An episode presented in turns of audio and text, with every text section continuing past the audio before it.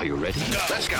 Now circling in the neutral zone. Here's the pitch on the way. 36 yards for the win. This Here comes a big chance. The shot is Is this the dagger? the neutral zone. Ah! This is as good as it gets. The Neutral Zone is brought to you by the Ontario Para Network. Follow them online at onpara.ca. Now, here's your host, two time Paralympian, Brock Richardson. Welcome to the Neutral Zone on this new venture. I am indeed your host, Brock Richardson, and I'm joined by Cam Jenkins, Claire Buchanan, and Josh Watson. Guys, how are you? Doing great. It's uh, great to be back on the podcast and a new year. So happy 2024 to all our uh, listeners and um, the old listeners and the new listeners that we'll be having. And yeah, just looking forward to doing this again and uh, having a little quote unquote chat about sports. Yeah, it's exciting to be back, and what a way to start off the new year with you guys. Absolutely. Yep. Can't wait to be back. Can't wait to do this all again. It's going to be fun, guys. We are sponsored by the Ontario Para Sports Network, and they focus on growth development of wheelchair basketball, wheelchair rugby, and tennis.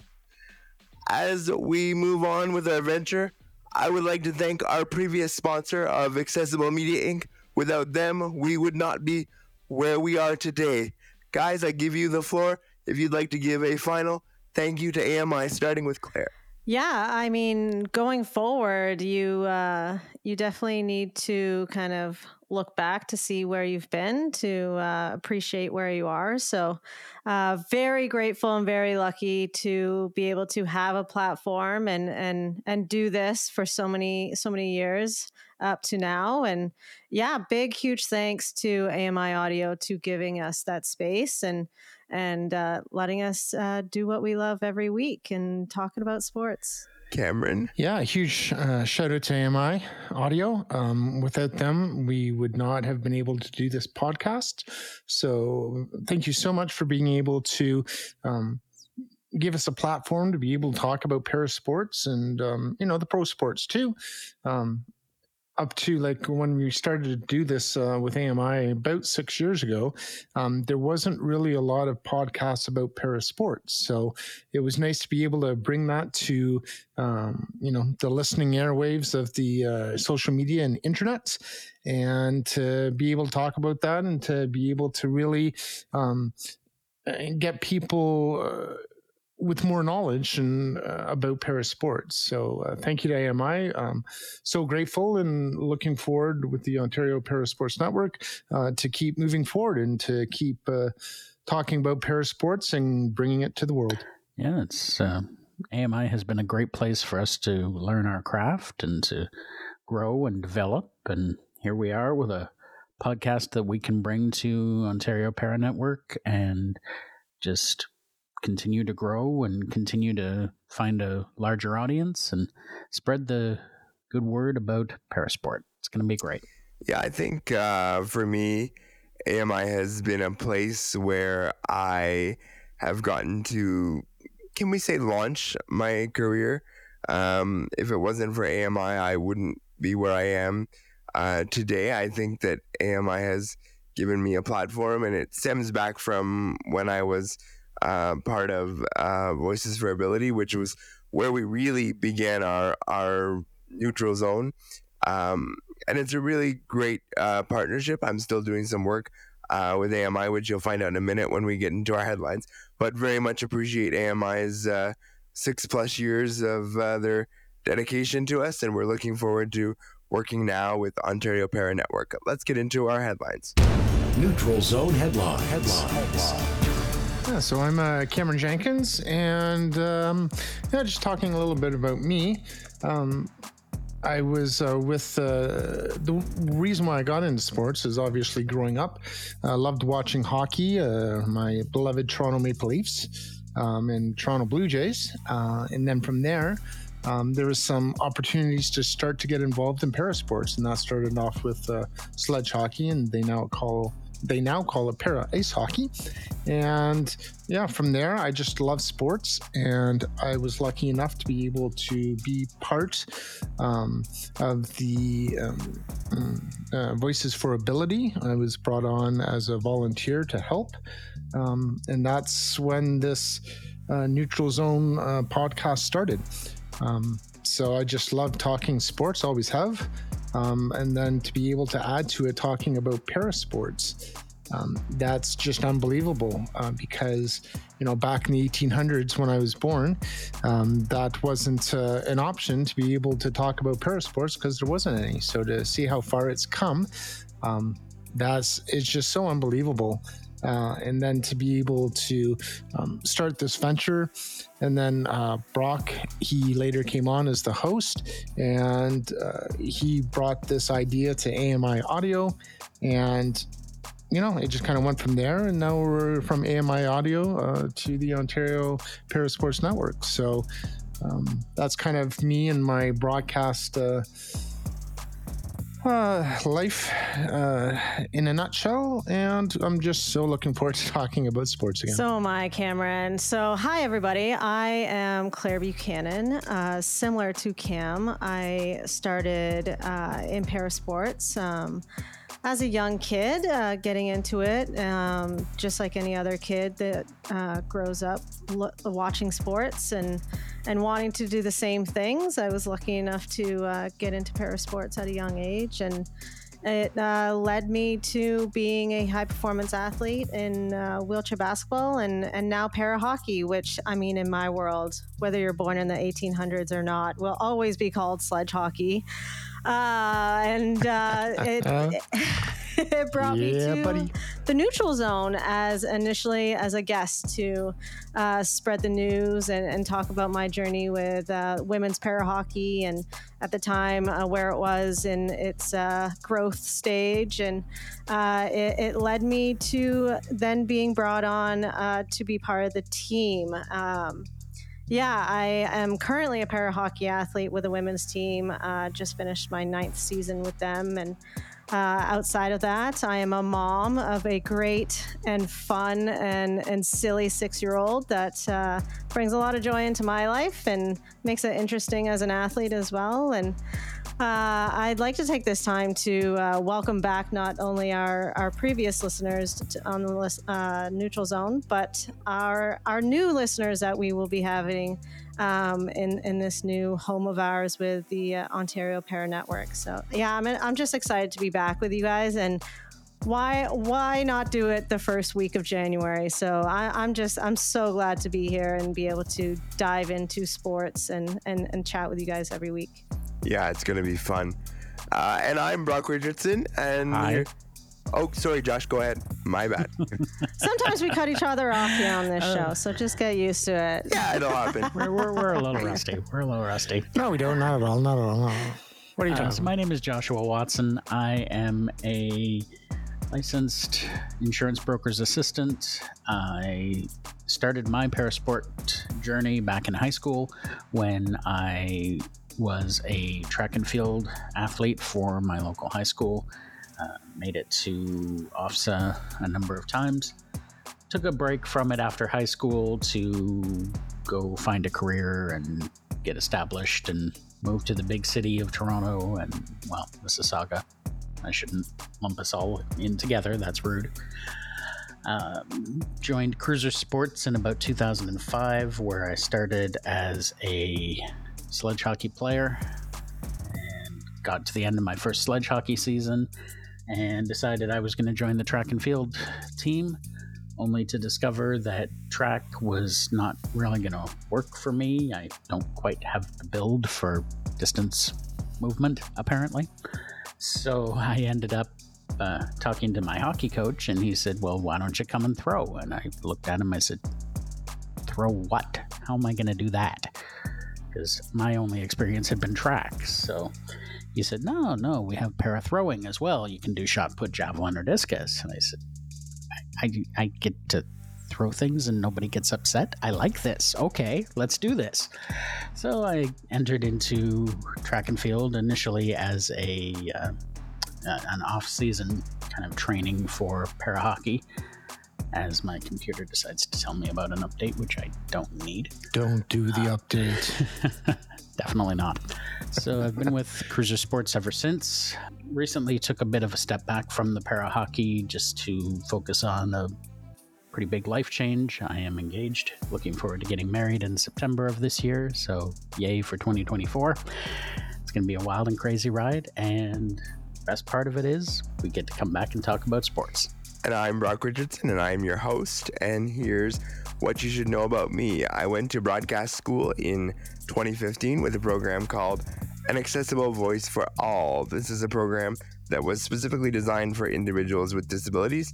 I took that program over a uh, 24 week course, and then I uh, got involved with Accessible Media Inc. I'm currently a contributor for them, and uh, it's a variety of different platforms. And shockingly, I talk sports with them too. I am a uh, two time Paralympic athlete in the sport of boccia, competing in Beijing uh, 2008 and London 2012 games as well. I've competed at a number of world championships, and you may hear people refer to it as bocce. I refuse to take the bait. It has always been known to me as boccia, so that is how I will refer to it. But that's a little bit about me and my panel. Cameron, you're going to tell the audience a little bit about how this platform is going to work. Yeah, uh, moving uh, forward with the neutral zone, or we'll call it uh, 2.0, uh, just for reference. Um, so, yeah, here's how it's going to work we're going to record an episode approximately an hour in length, and that's going to be every week. And I believe it's going to be dropping uh, every Tuesday. And each week, uh, the panel is going to consist of our fearless leader, Brock and then it's going to be two people. It's either going to be Josh, Claire, or myself. And yeah, each week we're going to be having quote unquote air quotes lively discussions. I like to call them chats or um, arguments or call them whatever you want, but that's what we'll be doing. Um, and yeah, it's gonna, obviously it's going to be pertaining to uh, para sports and also pro sports and we hope you enjoy um, all the tomfoolery and discussions and uh, that we're going to bring to you every week. So we hope you enjoy it. And here's how you can get all of us on X. And welcome back to the Neutral Zone broadcast booth. Play ball! We're set to get this bowl game underway. The first pitch is brought to you by Brock Richardson's X account at Neutral Zone BR. First pitch and a strike. Hey, gang, why not strike up a chat with Claire Buchanan from the Neutral Zone? Find her on X at Neutral Zone CB. There's a swing of the chopper out to second base, right at Claire as she picks up the ball, throws it over to the first base for a routine play. Out! And fans, there's nothing routine about connecting with Cam and Josh from the Neutral Zone at Neutral Zone Cam J and at J Watson 200. And the Neutral Zone is brought to you by the Ontario Para Network. Connect with them at ON Para Network. Follow them online at onpara.ca. Now that's a winning combination. Okay, guys, uh, for our first discussion of this uh, venture and this year as we begin uh, with 2024, we're going to talk a little bit about the Para Pan Am Games, which uh, was the most recent major event. Uh, when we look at the Para Pan American Games, Canada got a total of 52 medals. Off the front of the conversation, would you guys consider this as a success? Let's start with Josh. Personally, I do believe it was a successful venture. Um, we had a lot of very, very high profile athletes who did very, very well at these games. So overall, I I don't see how we can consider it any uh, any sort of um, negative. Personally, um, 52 medals is nothing to sneeze at, in my opinion. I know when it came to the medal standings, we didn't look like we placed very high, but that's because the medal table is always based on gold medals first, which I'm sure we're going to discuss in a little bit. And I mean, just because you don't win a gold medal doesn't mean a silver or a bronze is any less of an achievement, in my opinion. So, from my standpoint, absolutely, it was a success. Cameron, what about you? Yeah, I think it was a huge success. Anytime you're able to get 53 medals, um, and you also have to remember about the number of um, people that they send there as well. Um, and I don't think by any stretch of the imagination that they sent as many people as they have in previous years. But uh, I think it was a huge success. And I really think that it was a huge success in para swimming specifically. Um, because you had uh, McDonald, I believe he got uh, three or four medals, and you also have uh, Lou uh, Fernando, uh, who's won a couple of medals in the pool as well. And as we know from the Olympics and Paralympics, it seems like the most um, uh, the most events uh, seem to be in those uh, uh, swimming events. So you can always rack up a lot of medals when it comes to the para swimming. So um, I think it was a huge success, and I think it's only going to get stronger moving forward for the uh, Canadian para athletes. I couldn't agree with you more, Cameron. Uh, so the Para Pan American Games, uh, I believe, absolutely was a success, and uh, we're currently in a Paralympic year. So having the Para Pan American Games is obviously a great lead up to see uh, where the national team is uh, in all their respects, um, leading into uh, a year like this, uh, going into Paris. And uh, we, over the last few years, I've really felt like we are beginning to reach our peak at the right time, especially when it's concerning uh, track and field and and swimming, like you said, Cam. Um, great point, Josh. That it's not just about gold medals; it's uh, athletes going in there. It, getting on that podium that's a success for an athlete absolutely yes we all want a gold medal but uh, we gotta we gotta show the uh, the respect and success of of those athletes that ended up with silver and, and bronze medals as well and i wanted to touch on um, a new face uh, into uh, a new sport. Uh, Alex Hayward is a previous wheelchair basketball athlete um, who was in the Wheelchair Basketball Canada program um, when I was there, and uh, he recently switched to uh, paracycling, and and he he walked away with two golds, a silver, and a bronze at at the Para Pan American Games. So.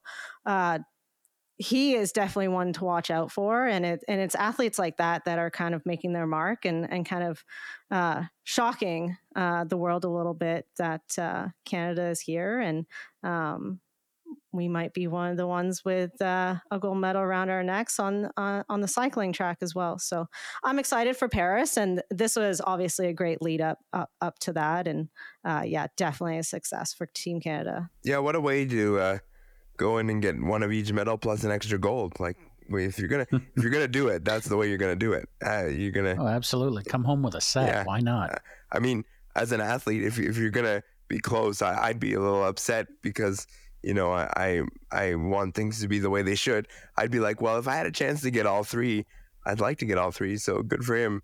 Uh, congratulations, uh, Alex, on uh, your success, and uh, hopefully we get you on this little podcast that we do as we're going to uh, talk to different uh, para athletes over the course of this podcast, and we're going to use the uh, Para Pan Am Games as our our platform to talk about people's successes and everything in between. So stay tuned on future episodes of this particular podcast.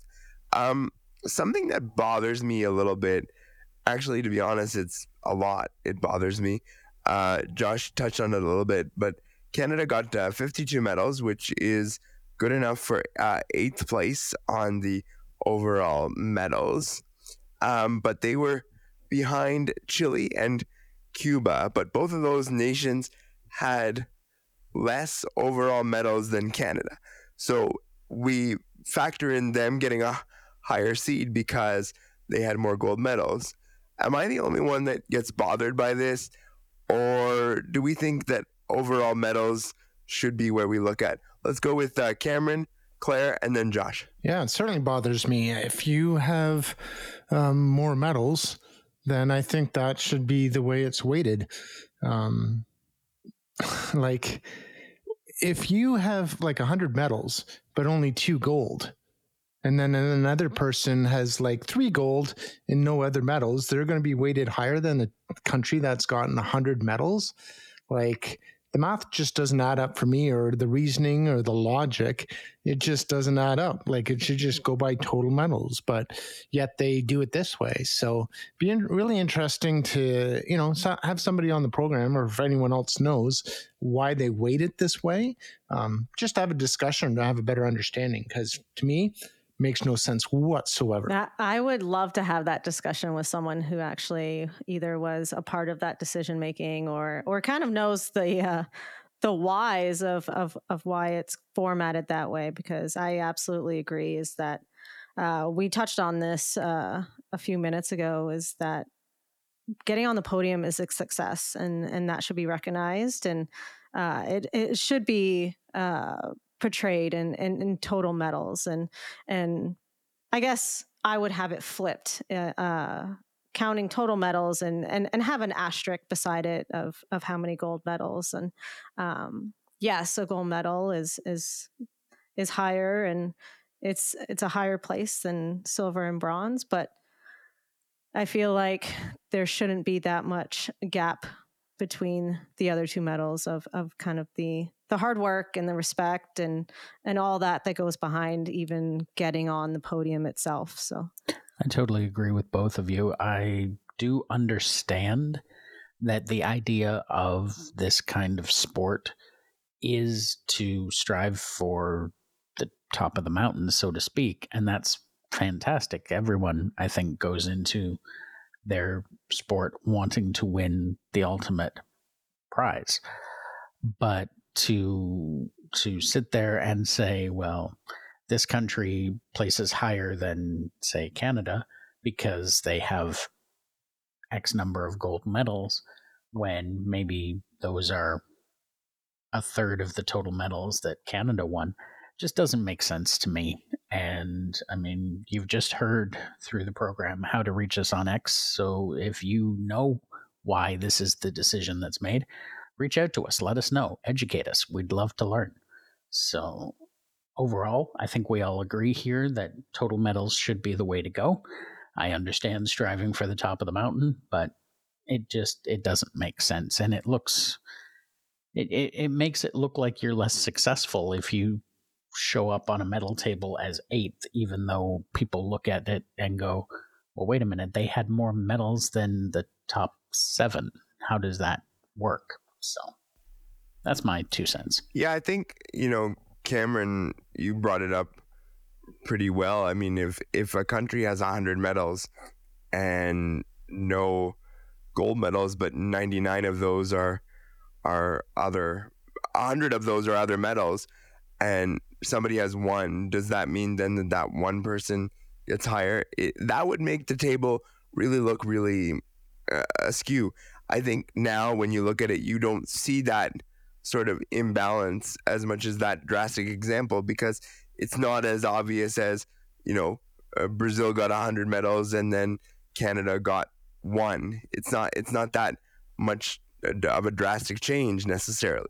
But it's just it's weird to me like and and I think I don't know this for a fact. I'm going to research it um and see if we can get someone to talk about it. But I think I think the the essence of the understanding is that a gold medal is worth more than silver and bronze. But in Canada here, we have something called own the podium, and when you own the podium, whether it's gold, silver, or bronze, that means more funding. So Canada views it as own the podium.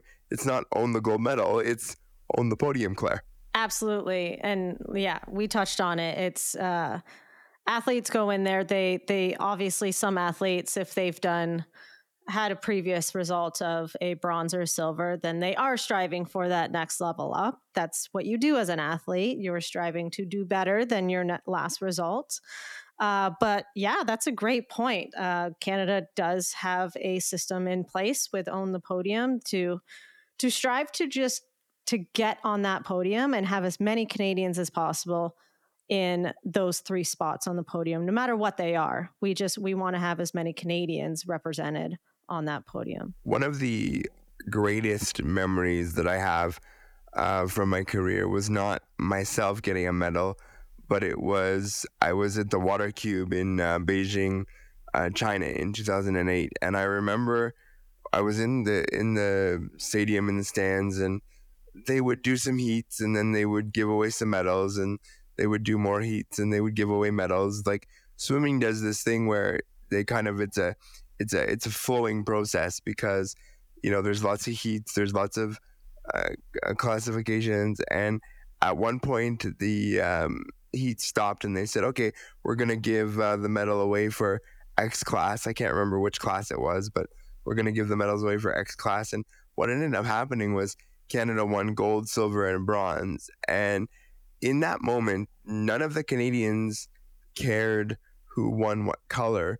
It was a moment of pride. It was a moment of of of like hey, we did this as a country. We did this as a unit, as a team, as all this. And it was individual medals that were given out, but it still had that vibe of we did this as individuals, but as a group together. And I think that that's the moment, Josh, where you kind of look and you go, this is what it's about. It's not about number, it's about what we accomplished as a country. Absolutely. I totally agree.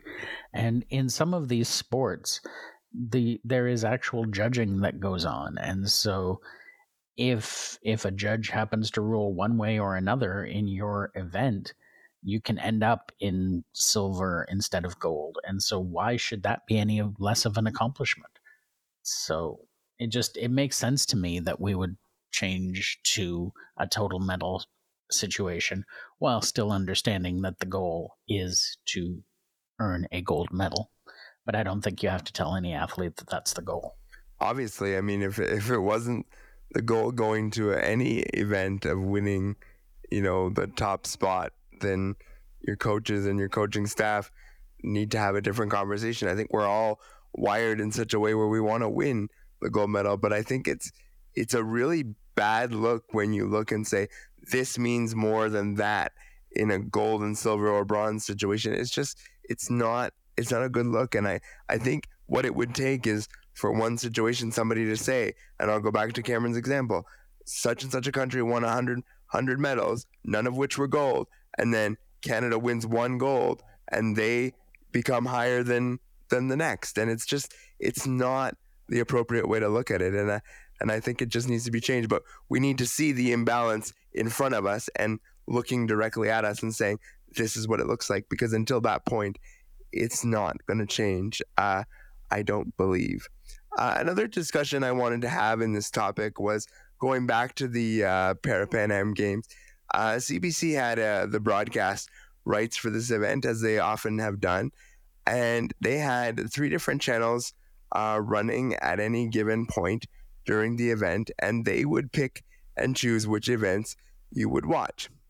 And in this particular case that I'm talking about, we're talking about the boccia event. It was a pairs gold medal match, uh, and they were in the middle of the game, and CBC decided to cut out of the middle of the game into the uh, men's bronze medal basketball game. And so instead of using another channel, they cut out and they flipped it into the wheelchair basketball. We never got to see the end of this uh, pairs match because they never cut back to the boccia match. And here we sit. I think this is an example where CBC kind of fell a little bit short on us here. I think that we should have the ability to pick and choose with streaming services and what's available, whether we want to see what we want to see. I just think it was a poor representation of what they're hoping to do. I'm hoping it was accidental and it was a mistake. But your thoughts on this? Go with uh, Claire, then Cameron, then Josh. Right to the point if they're going to show a match, no matter what sport it is, it should be shown right to the very end. If you're going to show a wheelchair basketball game, show the entire game.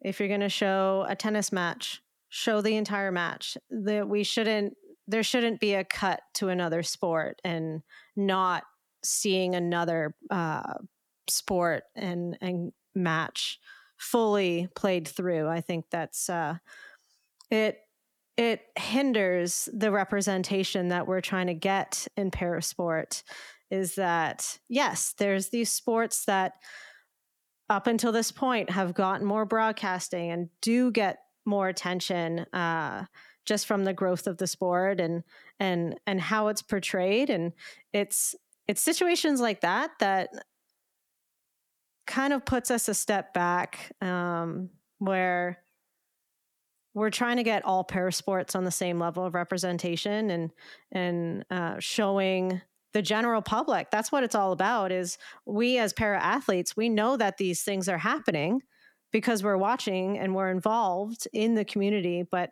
it's it's the general public of our able-bodied uh, counterparts out there that uh, need to see this representation that uh, a a boccia match is is just as exciting and just as important to see all the way through than any other sport.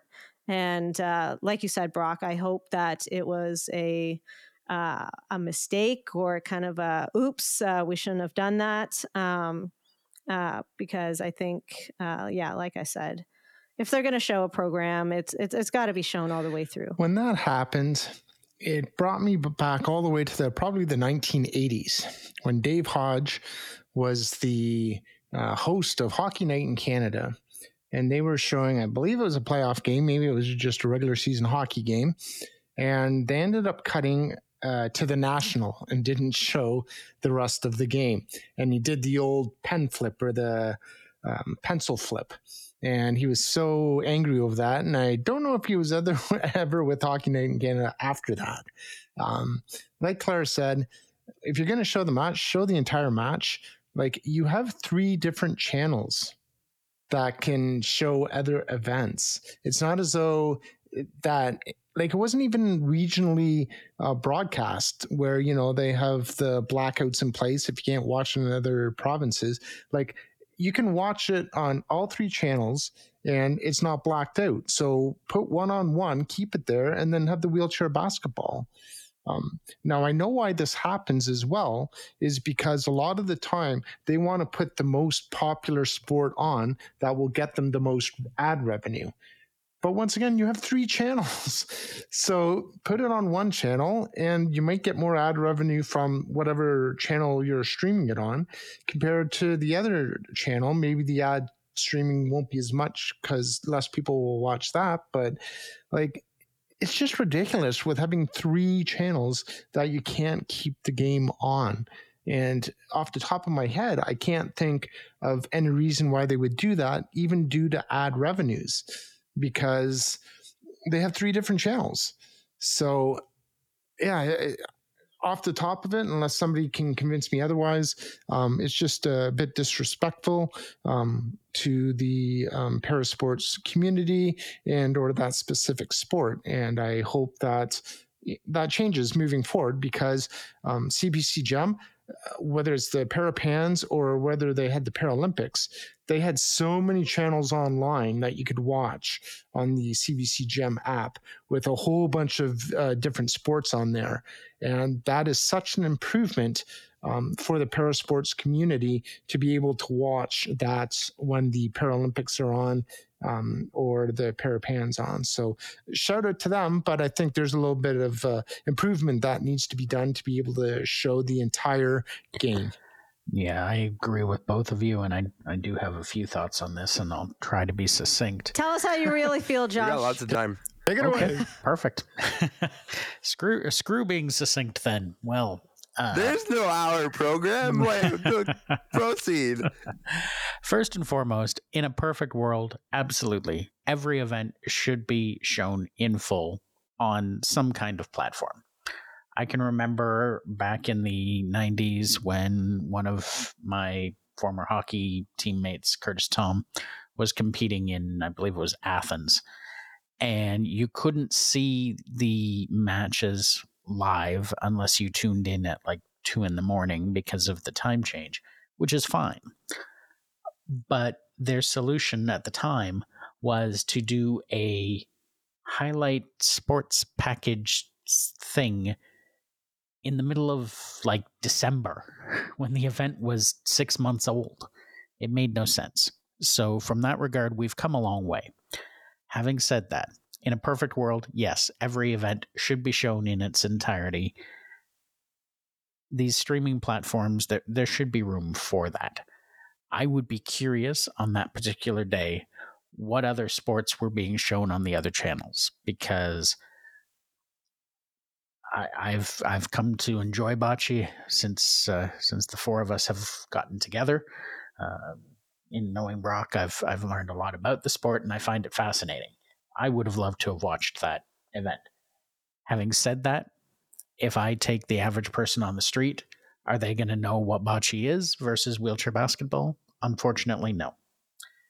So it makes sense to me from an eyeball and from a understanding perspective that the wheelchair basketball would be shown. But again, that was a gold medal match. It doesn't matter what sport it is. It could be equestrian, it could be boccia, it could be tiddlywinks. The, the the game should have been shown in full because it is a gold medal game.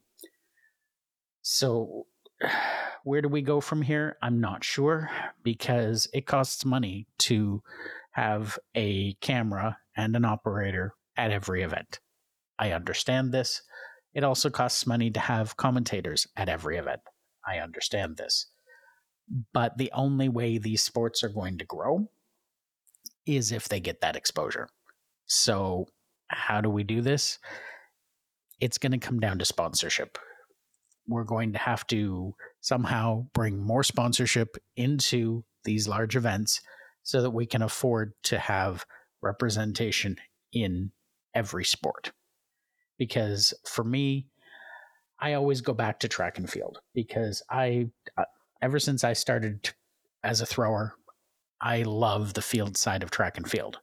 But if you watch any parapans, if you watch any Paralympics up until recently, when these streaming platforms have started, what you will find is that it will be, you know, today on CBC Sports, we're going to focus on the track and track and field and at the the bird's nest or wherever we are.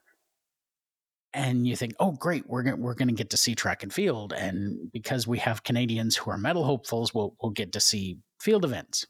No, no, no, no, no, no, no what you end up with is you end up with a field event that is shown for about 30 seconds to two minutes while the track is being reset for the next track event. Because for some reason, there seems to be a, a feeling that field events aren't as exciting. I don't know why. Um, a good friend of mine, Renee Foessel, has been competing for Canada for years now. I very rarely get to actually see her compete because they don't focus on her event. They'd rather show me a 100 meter CP race or visually impaired race or wheelchair race than to focus on a medal hopeful throwing a shot put. I don't know why, but I can only assume it comes down to money. Yeah, and we we do have to give a lot of uh, respect and uh, to CBC that over over the past few years they they have done a great job of expanding their ex- exposure of sports and uh, having the access to CBC Gem for competitions like this is fantastic. I it's I love being able to just have sports on the entire time and have that many options of being able to go back and forth.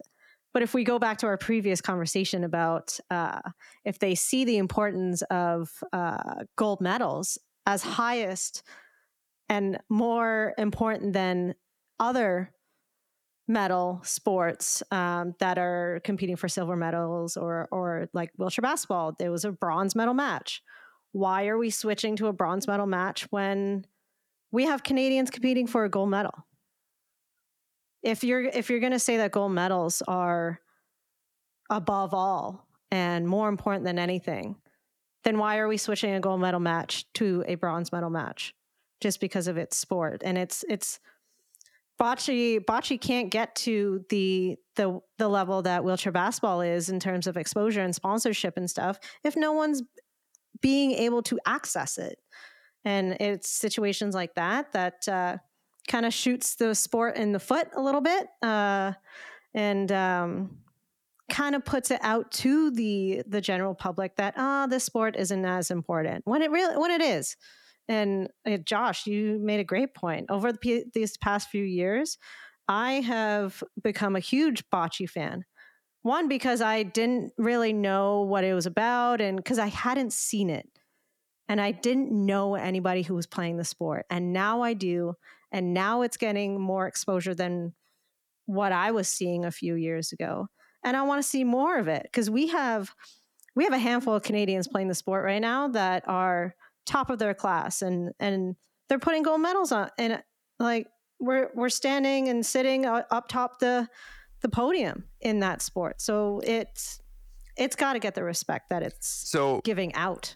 I this is a why I know that the group that I work with is a solid group because I'll tell you that when I brought this topic to to the table and I was putting it together, I thought to myself briefly, I thought, uh, are you being a homer because this is your sport?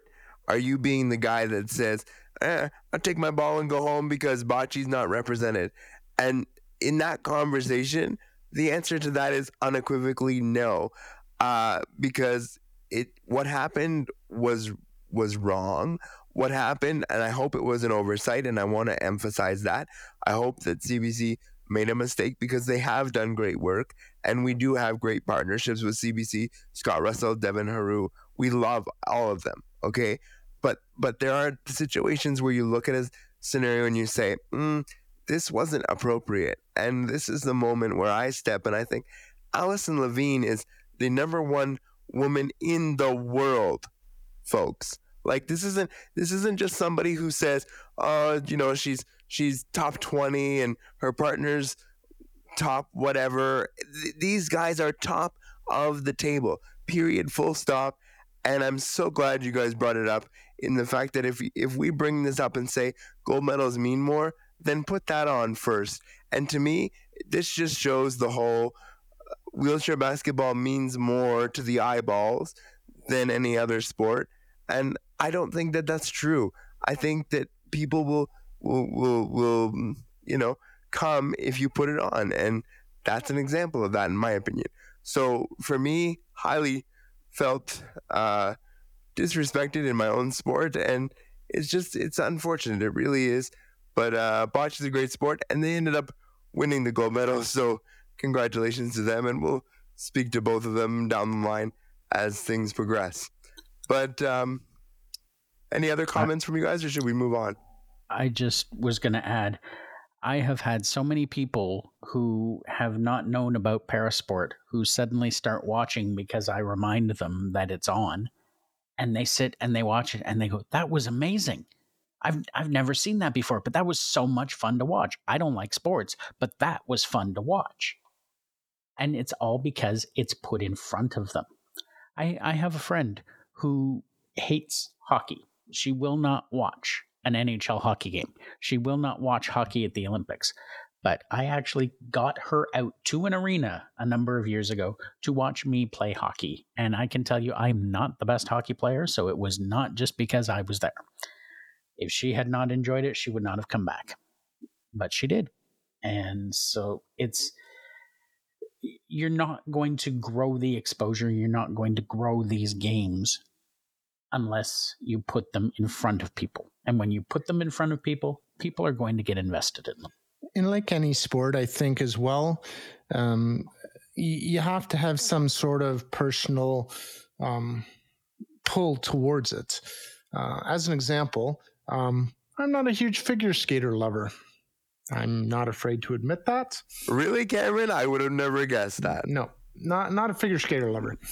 However, when my goddaughter says, Cameron, can you come out to my figure skating competition? You're damn right I'm going to go, and you're damn right I'm going to promote it, or you're damn right I'm going to uh, love it because it's my goddaughter. So it, there has to be a personal pull, I think, there sometimes for somebody to um, go to a sport or an event. Um, it doesn't even have to be a sporting event or just whatever it is. Um, to have a pull towards it or to say you like it because there's somebody else that loves it and you're um, just pulled in by that. So um, it, it's best to get the exposure as much as we can. Um, and hopefully people do uh, fall in love with it or do really enjoy it.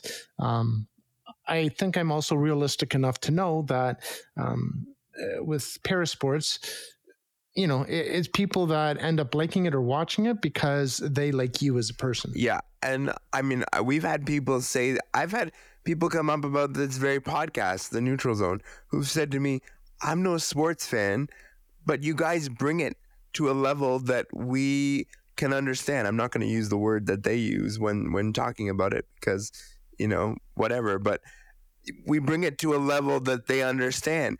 And when you do that, and somebody can really understand something, whether it's football, whether it's parasport, whether it's whatever it is, then it brings them in to understanding, to want to watch it, to know it, to to believe in it. And this really brings us into our, our final topic of the day as we reach uh, just under 15 minutes left in uh, today's show. But this brings us into our last topic, and that is the Professional Women's Hockey League has come back after eight years of uh, time. The last time we've had a, a women's league is in uh, 2015. And so, Claire, as the uh, resident woman on this uh, panel, I want to start with you on this one. What has happened, in your opinion, over the last eight years that has led to this very moment? Continuous tenacity by those players. Uh, I was at CWHL games volunteering at t-shirt tables and showing up to the all-star game and uh, just being involved as much as possible because I mean women's para hockey is is in its own spot similar to that um, trying to get the exposure and growth and it's it's a huge day not only just for women's hockey but hockey in general and we've had this discussion this entire show of how much representation uh, truly matters and and the effect that it has um, when when you really put it in front of the the general audience and uh, it's uh I've heard a lot today that it's a it's a it's a terrible day for those people who say oh who watches women's hockey well we have uh, we have four teams that sold out their seasons tickets in 48 hours our three Canadian teams sold out their season tickets. Those those stadiums are packed and they're going to be packed every single game through this season and next and next and it's uh it's it's really incredible because when you think about it um, up until this point when you finished your college hockey career as a women female hockey player the only other place that you could really go up from there was the Olympics. And if you didn't crack the Canadian squad or the Olympic squad, uh, your your hockey career was kind of over. But you have so much talent within yourself that uh, you are a professional hockey player, and it just it really opens that window and that those doors to now there's a true path from uh, hockey to college hockey, uh, and now to pro hockey. There isn't this gap between college women's hockey and and the Olympics, um, and it's it's it's about the next generation, right? It's those little girls and those those hockey players that are in college right now that are are just going to push harder and and and work their tails off because now they can go they can go get a paycheck. They don't have to work two jobs, um, which I can tell you is not an easy feat. Uh, so that in itself is is is a huge monkey off their backs for sure. They can they can truly focus on just being hockey players now. Cameron, what do you think's led to this moment? And then Josh. Yeah, it's been a lot of hard work by a lot of hardworking women, and I'm so What's happy. the score? I was just about to Google that. that they've been able to accomplish this. Um, the Toronto game's currently on right now. I'm not gonna lie, I'm watching it as we're doing the podcast. Yeah, it was uh, well, unless somebody scored in the last couple minutes, it's one nothing New York. Um, and Ella Shelton uh, is the first ever woman to score a goal in the uh, PWHL. So um, that's history right there. And I really hope um, I think PWHL is really doing it right because they're going uh, to stadiums or to arenas that are about 5,000, 6,000 people uh, that can you know get tickets to be able to go to those games. Um, and i think they're going to end up growing it uh, from there. So uh, to be quite honest with you um, i thought that they may be playing where the marlies played. Uh, however they're at the mattamy center in toronto um, and i'm not sure about uh, some of the other teams. Ottawa i think they are with the ottawa 67s maybe their old barn. Um, so and a lot of the other ones in Boston, so on and so forth. I don't know where they are, but I, I think the PWHL is really doing it right by starting small and kind of working their way up because they will get up to the point where they're going to be able to do a Marley's Arena or to be able to go to the, um, it's not called the ACC anymore, the Scotiabank Center. And they're going to be able to go to those NHL rinks um, because they're going to get more sponsors um, year after year and they're going to be able to build it up right. So I think the PWHL is doing a phenomenal job to do that. And everybody's equal at the end of the day. So I hope that they're able to build up the league like they can, um, or like they have with the NHL. Um, and gone are the days where you know it's just men playing sports and uh, women can thrive and uh, be in uh, huge organizations making uh, a lot of money uh, to do what they love to do so good on the pwhl um, I hope Toronto scores a goal before we end this broadcast, so we can talk about that too, or I can say something. But um, yeah, good on the PWHL, and uh, congratulations to all the women um, that have uh, um, built it up to this day to where it is. Congratulations. Absolutely. I am very excited. I was hoping to catch some of the game before we sat down to record because I cannot see my TV from my podcasting station. But uh, I I'm very excited to see that there's there's one league and that everyone seems to be together. I think the choice of the the different franchises that have started the league are great choices. Toronto, Ottawa, New York, just to name a few. And I, I think there's a Minnesota team. I think there. Correct me if I'm wrong. Is there a Montreal team as well? Perfect. Boston, Minnesota, Montreal, Toronto, New York, Perfect. Ottawa. I think those are great markets. I think they're a great place to start growing the game. And if you don't think that women's hockey is enjoyable hockey, you haven't been paying attention. It's just just that simple. It's an amazing product. It's an amazing sport, and especially here in Toronto, you're starting at a, a cradle of, of hockey in in the Mattamy Center, which was Maple Leaf Gardens for a number of years. Like, what more iconic spot could you have it? And I did see the opening of that game, the the ceremonies and everything, and what an atmosphere! Absolutely incredible atmosphere, and I can't wait to see where this goes. Every team will play uh, 12, uh, 24 games altogether, uh, 12 home games and 12 uh, road games. Um, and then uh, the the league, which I again I think is making a smart decision in taking some time off uh, from itself to uh, accommodate for some you know national team obligations that need to take place, world championships, and things like that. So I think this is a really really good thing to do. Um, is there a ceiling for this league? I, I think off the beginning of the broadcast, they mentioned that you know the NHL started with the original six. How far do we think we can grow this game, Cameron? Why not get it to 32 teams, just like the National Hockey League can? Um, it would take a while to do it, but maybe uh, within the next, maybe not next year, but maybe within the next couple of years, maybe you'll see it doubled up to uh, 12 teams. Um, I know that uh, you know, a few teams uh, that wanted to have a team were quite disappointed that uh, they couldn't get in the original uh, six teams. Um, so I think you're going to just see it expand and um, do it quite quickly. I think they'll want a maybe a year or two to, um, just to make things are going well before they do it. So maybe starting in year three, but you're going to see uh, women's hockey, and it's just going to hit everybody like a tidal wave, and people are going to enjoy the game. Um, because it's they play great. like there's yeah, yeah, there's differences between the men's game and the women's game, but hockey's hockey. Hockey is hockey. And I just and I know they're going to do great and they're going to be able to get the advertisers and sponsors and be able to go, into different uh, arenas. Um, and it's proven because of the WNBA.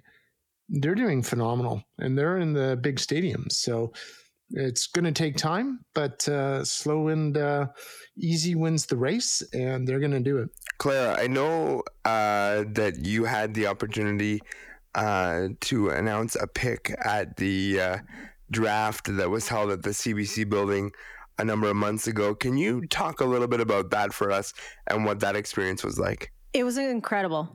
Uh, for one, being only a few feet away from Billie Jean King herself, who has somehow uh, uh, she's had a lot of help in building uh, women's sports and stuff, but she, the work that she does, just as herself and and, and pushing for uh, the all sports to grow. Really, it hasn't. She's not just helping women's hockey grow. It's um, she's put her knowledge and her uh, work ethic into growing all women's sports. Um, but being at that event was uh, really cool. One, because uh, I mean, just being around those athletes is cool. And uh, one of the uh, one of the great things that we've had over the years um, in connection with the women's para hockey uh, team is uh, the we've had a handful of women's national team members from Team Canada uh, be at our camps and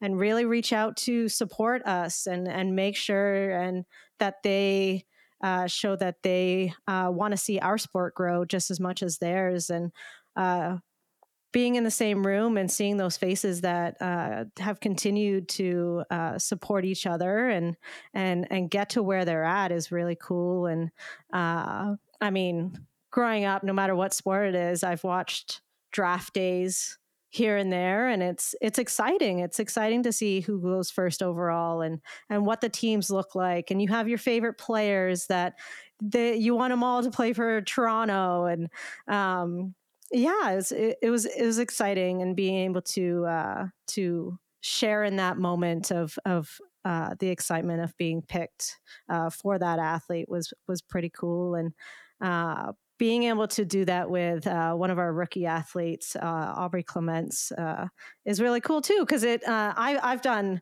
over the last nine years, ten years, I've, I've done, I've been able to do a lot of cool things just because I'm a female para hockey player, and uh, to be able to share that with uh, one of our rookie athletes to show that um, you don't have to just box yourself into the parasport world. You you can you can really make a connection to uh, the able-bodied uh, versions of hockey and and really connect to those athletes that uh, we grow up looking up to, uh, the Sarah Nurses and um, Soupy that is in net right now, and hopefully she uh, can uh, go away with a win today in Toronto. It's it's those athletes that um, we look up to. As yeah, it was it was really cool just being in in that space altogether. I would love to see one of the women's programs uh, back the women's national sledge hockey program. You know, you talk about uh, the para ice hockey side of things for the Americans. They all have backing let's get one of the women uh, to to back that program, and let's let's see some of that get pushed forward because I think that uh, that is actually currently happening. Uh, Gina Kingsbury, um, she's retired now from the national team, but uh, she's been working with Hockey Canada for quite some time now with their player development and. Uh, she was actually at uh, the Women's Para Hockey Worlds and and watching our sport and connecting with us. And uh, there has been a handful of uh, athletes from the women's national team that um, we've been invited out to puck drops and uh, making sure they, they definitely have done a great job of making sure that we are a part of those spaces when when we get the chance. Uh, including the draft. Like they reached out to us. They they knew they wanted to involve us, and that's that's huge. And maybe the PWHL can help uh, the women's national uh, para ice hockey team in some way as well. For sure, that's where it all gets going. Well, that is the end of our program for this week. I'd like to thank Cam Jenkins, Claire Buchanan, Josh Watson. I'd also like to thank our technical producer, Mark Aflolo, and our new sponsor, Ontario Para Network. Until we meet again next week, be safe, be well.